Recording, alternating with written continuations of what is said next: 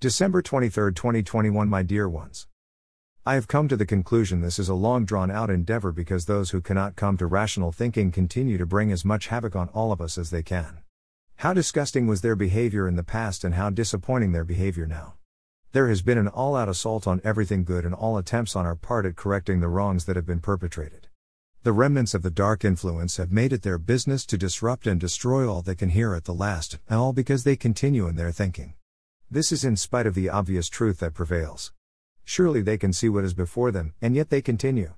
It is beyond my thinking that they do this. Their days of review and charges before the court system are scheduled, and yet they continue. I do not understand. I have missed my time with you, but our Father has been determined that the dark influence not get any success in their attempts, and this has caused all of us to be involved in mitigating their energies of a negative kind. Our Father's plans will go forward with the hope they are totally uninterrupted. This is what has taken all our attention is the preventing dark energy from causing any problems.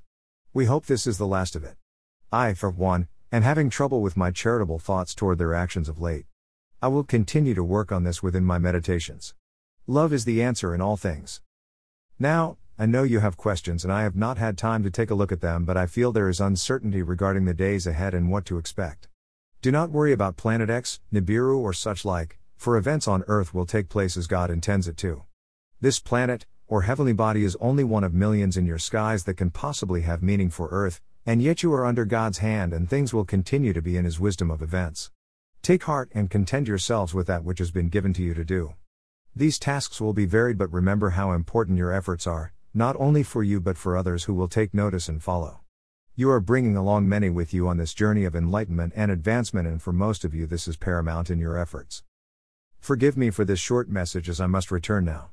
Your positive thoughts are seen by us and your focus is there upon Gaia, as it should be.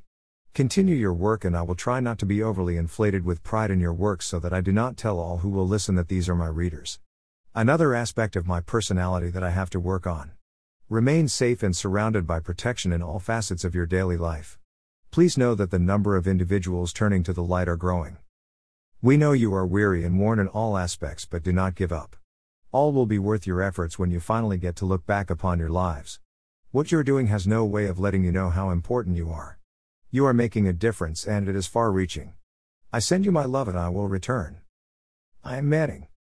www.offerofftrust.com